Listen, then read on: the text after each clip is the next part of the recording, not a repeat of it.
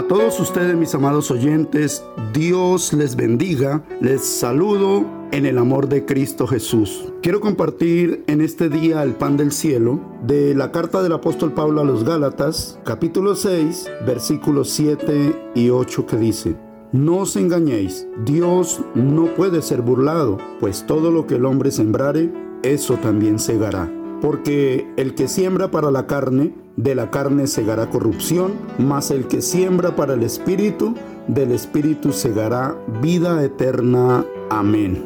Es un principio bíblico de que todo lo que el hombre siembre, eso recoge. Podemos aprenderlo de la naturaleza, si sembramos maíz, vamos a cosechar maíz. Si sembramos frijol, pues vamos a recoger frijol. La palabra segar significa recoger. Todo lo que el hombre siembre, eso recoge. Y nos aclara específicamente acerca de el sembrar para la carne o el sembrar para el espíritu. El apóstol Pablo, escribiendo a los romanos en el capítulo 8, hace un análisis muy detallado, un contraste entre el vivir en la carne y el vivir en el espíritu. Pues bien, el Señor nos dice aquí que Dios no puede ser burlado.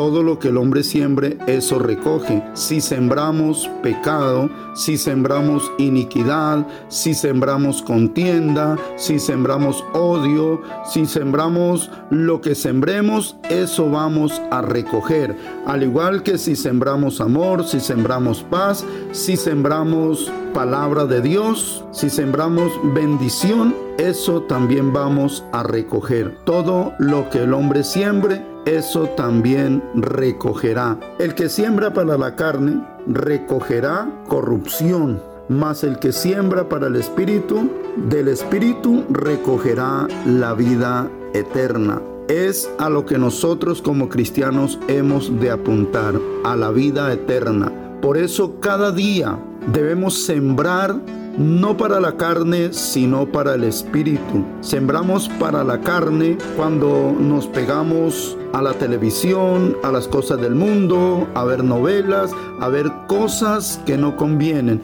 Pero sembramos para el Espíritu cuando doblamos nuestras rodillas en oración, cuando intercedemos, cuando clamamos, cuando vamos al ayuno, cuando vamos al culto, cuando leemos la palabra del Señor. Sembramos para el Espíritu cuando meditamos en la palabra del Señor y cuando procuramos poner por obra esa palabra que Dios habla a nuestras vidas, cuando procuramos agradar a Dios en todo lo que nosotros hacemos, en todo lo que emprendamos, cuando procuramos honrar a nuestro Padre con nuestra manera de vivir, de tal manera que sembrar para el Espíritu nos trae bendición, nos trae gozo, nos trae alegría y es lo más importante, sembrar para el Espíritu, porque entonces vamos a recoger todas las promesas de Dios para nosotros como pueblo suyo.